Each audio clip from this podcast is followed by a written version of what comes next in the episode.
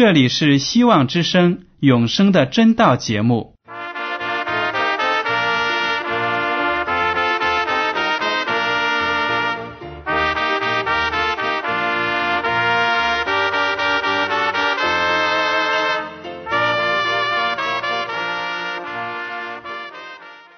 亲爱的听众朋友们，你们好，我是艾德，很高兴今天能和你们在永生的真道这个栏目中见面。耶稣说：“听上帝的话语，并且遵守的人是最有福气的。”所以，艾德现在能够通过电波和你们分享上帝的教导，感到十分快乐。我也希望众位弟兄姐妹。还有那些正在寻求真道的朋友们，也能够珍惜这段时光。大家不妨在手边准备好纸和笔，将今天讲到的要点和经文章节做些记录，以便过后自己再亲自查考圣经。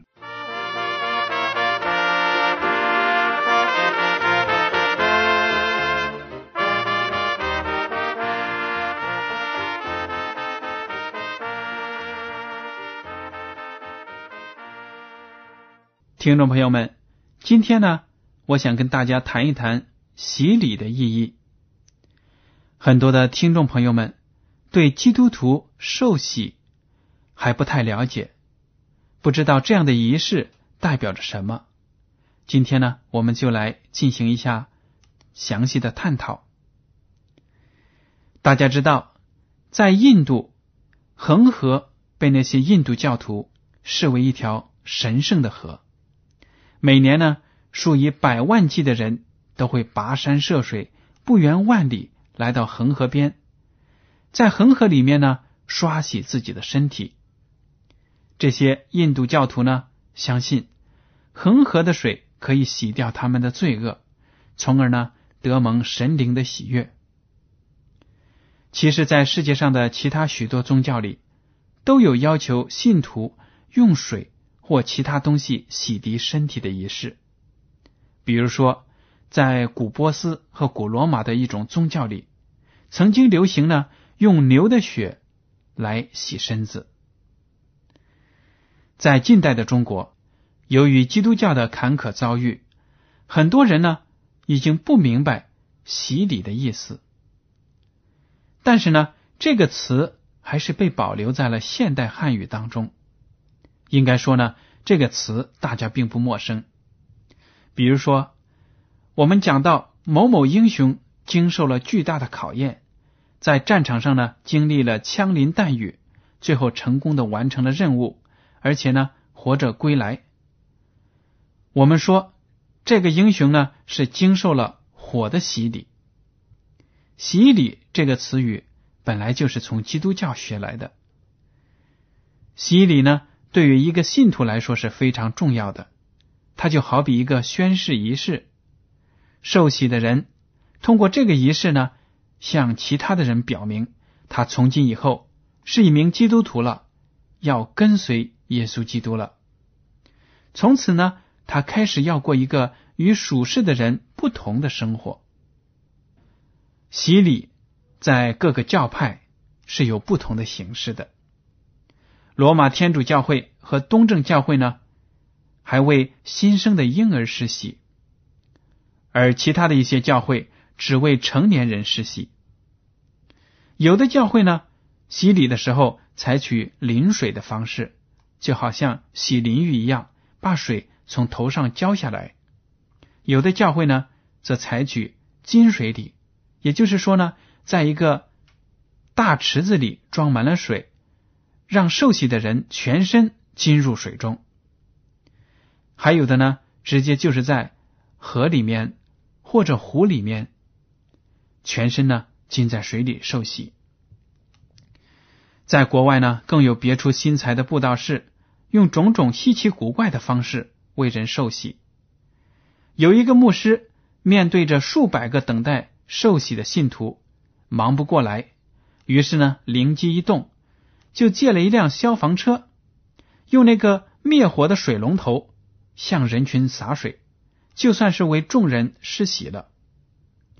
还有一个牧师呢，据说在为一个电影明星施洗的时候，只是把玫瑰花瓣撒在他的身上，象征着他已经归向主耶稣了。这种种的举动听起来好像是别出心裁，很浪漫，但是他们是不符合圣经的。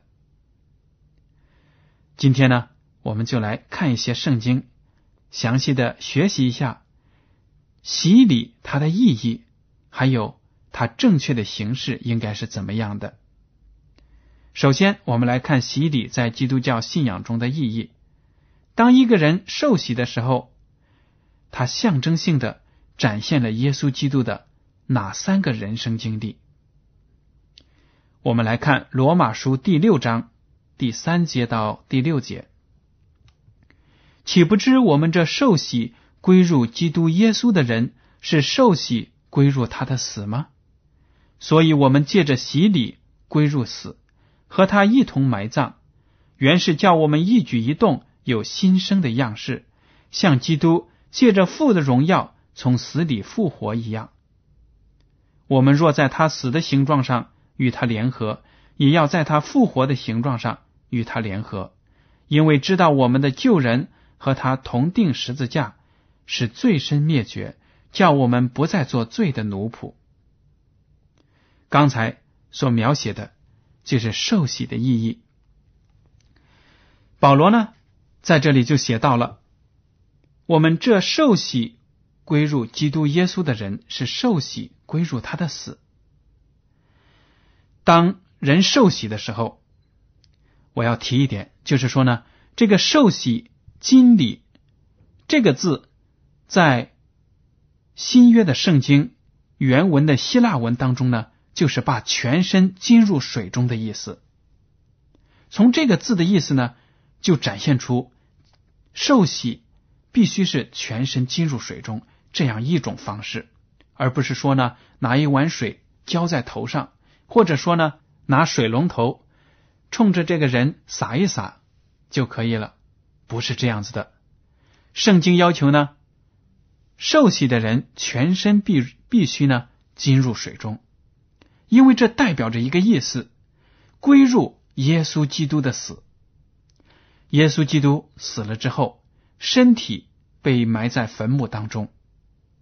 当一个人受洗的时候，身体全部浸入水中，也表示呢他的过去。被埋葬了，他以前的罪行呢也被埋葬了。当这个受洗的人从水面上升出来的时候，从水里站起来的时候呢，等于是从死里复活，就好像是耶稣基督从坟墓里出来一样，复活了。我们受洗归入耶稣基督的死，而且呢，出水面的时候，等于是与他的复活。联合了，也就是罗马书第六章第五节这样说：我们若在他死的形状上与他联合，也要在他复活的形状上与他联合。这一洗等于就是埋葬，从水中一起来等于就是复活，这就是洗礼的意义。所以呢，从这一点来看，用其他的方式，用水浇在头上。玫瑰花瓣洒在身上，都不能够代表与耶稣基督的死复活，也不能够代表呢与耶稣基督的复活联合在一起。所以，按照圣经，我们一定要采取正确的洗礼方式，以符合属灵的意义。好了，接下来我要问：基督希望我们在朋友面前。在其他的众人面前做什么样的事情呢？大家也许记得，在马太福音第十章三十二节，耶稣基督这样说：“凡在人面前认我的，我在我天上的父面前也必认他。”也就是说呢，当别人问起我们的信仰的时候，我们不能够羞羞答答、遮遮掩掩，我们应该落落大方的告诉他们：“是的，我是基督徒。”我信耶稣基督。当我们受洗，我们在众人面前，等于是表明了我要归向主，追随耶稣基督。当然，我也不能否认，在一些比较艰苦的环境之下，当教会遇到迫害的时候，遇到很大的压力的时候，也可以秘密的进行受洗，在其他的信徒面前接受洗礼，也能够表明追随耶稣基督，并不一定呢要把自己暴露在迫害和压力之下，使自己的生命白白的遭受呢不必要的伤害。这也是基督徒保护自己的一种方法。但是呢，如果有权有势的人来问你，你是不是基督徒？在这种情况下，我们应该诚实的回答：是的，我是基督徒，没有必要遮遮掩掩。如果我们在权威的面前退缩了、畏惧了，那么我们等于就是辜负了耶稣基督对我们的期望。因为如果我们在人前不承认我们的主，那么将来呢？他在天父上帝的面前也不承认我们。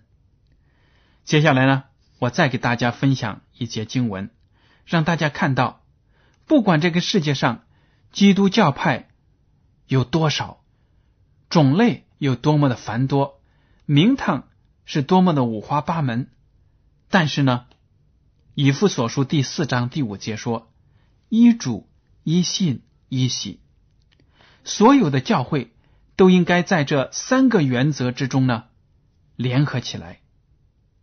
一主就是说呢，所有的基督教会都相信一个救主，那就是耶稣基督。一个信仰，一个纯正的信仰，就是因信称义，靠着耶稣基督的牺牲，罪人能够得救。一洗就是一个洗礼的方式。那就是全身没入水中，在这三个指导原则之下呢，所有的基督教会都应该联合起来。但是呢，因为种种的原因，因为撒旦魔鬼的迫害和破坏，还因为人对圣经的理解不一样呢，在我们现在的社会上，基督教派呢是五花八门。这种现象有它形成的历史背景，但是呢，耶稣基督是希望我们能够按照真理的原则联合合而为一的。好，接下来我们来看一看施洗它的这些历史，在圣经中是怎样记载的。新约圣经中记载的第一位为人施洗的人是谁呢？马太福音第三章一到二节，我们来读。那时有施洗的约翰出来，在犹太的旷野传道，说：“天国近了，你们应当悔改。”这个施洗的约翰是上帝所拣选的先知。他在耶稣基督公开他的传道生涯之前呢，就出来要预备主的道。他在旷野当中。向人呼喊说：“天国近了，你们应当悔改。”那些城镇、村子里的居民呢，看到施洗者约翰，就出来到旷野去，到水多的地方，在那里呢受洗悔改。施洗者约翰为什么要在旷野为人施洗呢？我们来看一下《约翰福音》第三章二十三节，约翰。在靠近撒冷的埃嫩也施洗，因为那里水多，众人都去受洗。这里说到呢，约翰在埃嫩这个地方为人受洗，因为这个地方水很多。从这句话呢，也表明了施洗需要人把全身都浸在水中，否则的话，水不多的地方也可以施洗呀，拿一碗水浇在头上就可以了。但是呢，这种做法是不符合圣经的，不能为了图方便就采取那种简陋的方式，因为圣经它所开出的列出来的这些宗教仪式呢，都有非常深刻的属灵意义。如果我们不按照圣经所说的去做，等于就是不承认圣经的属灵指导意义。这种情况下呢，等于就是违背了上帝的命令，违背了上帝的期盼。好了，接下来我们看耶稣基督呢，也来到了施洗者约翰的面前，要求受洗。有的听众朋友们会奇怪说：“耶稣基督是无罪的，他是我们的救主，为什么他要来到施洗者约翰的面前接受洗礼呢？不应该吗？因为他根本就没有罪要悔改。”一点不错，耶稣基督的确是无罪的人，他是我们的救主，是上帝无瑕疵的羔羊，但是他仍然来到世袭者约翰的面前。要求受洗，我们来看一下经文是怎样说出这个原因的。好了，马太福音第三章十三到十五节，当下耶稣从加利利来到约旦河，见了约翰，要受他的洗。约翰想要拦住他，说：“我当受你的洗，你反倒上我这里来吗？”耶稣回答说：“你暂且许我。”因为我们理当这样尽诸般的义，于是约翰许了他。从这里呢，我们看到约翰的确拦阻耶稣，说：“我本应该让你为我施洗，你怎么要接受我给你施洗呢？”因为约翰知道呢，耶稣是上帝的羔羊，是人类的救主，犹太民族和世人所期待已久的弥赛亚。但是耶稣却说：“你暂且许我，因为我们理当这样尽诸般的义。”也有的经文的原文说呢，“尽诸般的礼”，也就是说呢，耶稣这样做是为了符合上帝对罪人的要求。他虽然没有罪，但是呢，却愿意为所有的罪人做出一个榜样。这就不仅让我们。想起来了，有些弟兄姐妹呢觉得，难道受洗那么必要吗？我心里已经接受主了，已经信了福音，为什么还要受洗呢？其实啊，当我们看了耶稣基督为我们所做出的榜样之后呢，我们每一个人愿意悔改的话，都应该接受洗礼，因为呢，耶稣作为一个无罪的救主。都接受了洗礼，何况我们这些污秽不堪的罪人呢？您说对吗？好了，接下来我想跟大家再看一节经文，那就是马太福音第三章十六节。这句话呢，也能够表明耶稣所接受的是金水礼，也就是说呢，把身子全部的埋在水中，浸入水中。马太福音第三章十六节，耶稣受了洗。随即从水里上来，这一点呢，就看得出耶稣是在约旦河里面接受的洗礼，然后呢，又从水里面上来，说明那里的水很深。好，下来我要跟大家讲一讲临水的洗礼方式是从何时开始的呢？大约呢是从公元十二世纪起，天主教会呢。为了省事和方便的缘故，便开始推行临水洗礼，也就是呢，拿一些水洒在受洗的人的头上。前面我们已经提到了，这种方式呢是不符合圣经的教义的。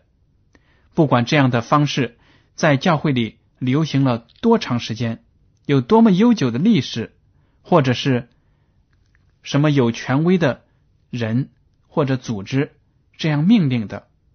只要是跟圣经不符合的，都不能够采用。所以呢，一个以圣经为信仰的根基的教会呢，应该实行全身浸入水中的这种洗礼。一个人从水和圣灵而生的意义是非常的大的。约翰福音第三章第五节，耶稣说：“我实实在在的告诉你，人若不是从水和圣灵生的。”就不能进上帝的国，这就说明呢，一个人悔改接受了洗礼，这个时候呢，圣灵就会进入他的生活当中，他就是一个重生的人，一个与以前完全不同的人。以前呢是一个污秽不堪的罪人，但是在悔改受洗之后呢，却是一个得救的基督徒，一个清清白白的人。耶稣基督期待着我们这些信主的、受了洗的信徒们能够成长，能够出去呢，向别的人做见证，分享福音。耶稣基督只是我们这些做门徒的，在为人施洗之前呢，要保证接受道理的人是真正的信，而且呢，他们愿意受洗。在马可福音。第十六章十五到十六节有这样的经文，他又对他们说：“你们往普天下去，传福音给万民听。信而受洗的必然得救，不信的必被定罪。”耶稣基督说了，所有的门徒都有责任向普天下传福音，世界的每一个角落、每一个民族、每一个人。都有权利，都有责任听到福音。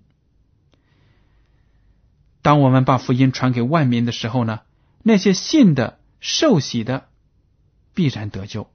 信而受洗，首先是必须先信，然后再受洗，才能得救。在教会中呢，也有这样的现象，就是说呢，有些人受洗并不是为了得救，也并不是因为他们信，为什么呢？他们有其他的目的，比如说，一对年轻人谈恋爱，其中一个是受洗的基督徒，而另一个不是。但是呢，圣经教导，这种情况下呢，信的人、受洗得救的人就不能够跟那些不信的人结婚。这个时候呢，那个不信的一方呢，可能就会到教会里来要求受洗，成为基督徒。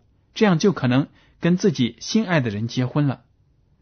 这样的动机呢，就是完全不正确的，因为他受洗不是因为他接受了福音，不是因为他接受了主，所以呢，他的洗礼是毫无意义的。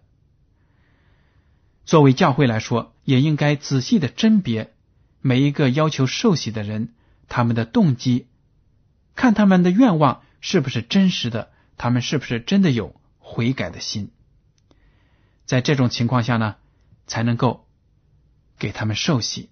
如果他们真的悔改了，接受了圣经的真理，接受了主，那么他们受洗是当之无愧的。好，当我们受洗之后呢，有一件奇妙的事情发生，是什么事情呢？在加拉太书第三章二十七到二十八节。我们来读一下：你们受洗归入基督的，都是披戴基督了，并不分犹太人、希腊人、自主的、为奴的，或男或女，因为你们在基督耶稣里都成为一了。只要我们受洗归入基督了，我们一下子在主内信仰相同的，都成了弟兄姐妹，不分男女老少，不分。种族不分国别，不管我们在社会上，我们做什么样的工作，在什么样的阶层，我们一下子都成了属基督的人。这是一件非常奇妙的事情。纯正的信仰，上帝的爱，耶稣基督的大爱，能够把世界上所有相信的人联合在一起，组成一个大家庭。这真是太奇妙了！当志同道合的人加入到基督的大家庭之后，能够团结起来，用各自的才能为福音的传播尽一份力，那么福音的工作呢，就会大大的传开。这是上帝所喜悦的，是我们基督徒应该奋斗的目标。所以呢。这个洗礼发生了之后，一个人在别人看来好像没有什么变化，但是在属灵的意义上，他已经是跟以前的人不一样了。以前的罪过得到了洗涤，得到了洁净，从一个罪人变成了一个义人，变成了一个清白的上帝的儿女。这是一个非常令人欣喜、欢喜的变化过程。而且呢，接受了主之后，跟其他世界上所有的弟兄姐妹们联合在了一起，成为基督的肢体。这也是一件非常了不起的事情。今天呢，大家都看到了，洗礼是非常有意义的一个宗教仪式。所以，那些愿意接受主的、愿意信福音的，都应该在时机成熟的时候呢，接受洗礼，归入基督的教会。最后呢，还有一个问题让大家考虑一下。在十字架上悔改的罪犯没有受洗，为什么可以得救呢？大家都知道，耶稣基督被钉十字架的时候，在他的左右两边也钉了两个罪犯，其中一个呢不承认耶稣是救主，而另一个呢却看出耶稣是人类的救主，而且呢他说：“主啊，当你的国降临的时候。”不要忘记我，耶稣说：“我今天告诉你，你将会和我一同在上帝的乐园里。”这个贼呢，在十字架上死了，没有接受洗礼，但是呢，他却得救了。听众朋友们，为什么呢？对了，因为洗礼是要我们归入基督的死，而那个贼呢？在十字架上和主同定十字架，归入了基督的死，所以他即使是没有受洗，也符合了属灵的意义，他就得救了。好了，今天的永生的真道节目呢，到此就结束了。您如果对今天的讲题有什么想法，或者对圣经有什么疑问，可以写信给我。我的通讯地址是香港九龙。中央邮政局信箱七零九八二号，请署名给爱德。爱是热爱的爱，德是品德的德。如果您在来信中要求得到免费的圣经灵修读物节目时间表，我们都会满足您的要求。为了帮助大家学习研究真道，我们还开设了圣经函授课程，欢迎您报名参加。好了，感谢您今天的收听，我们下次节目再见。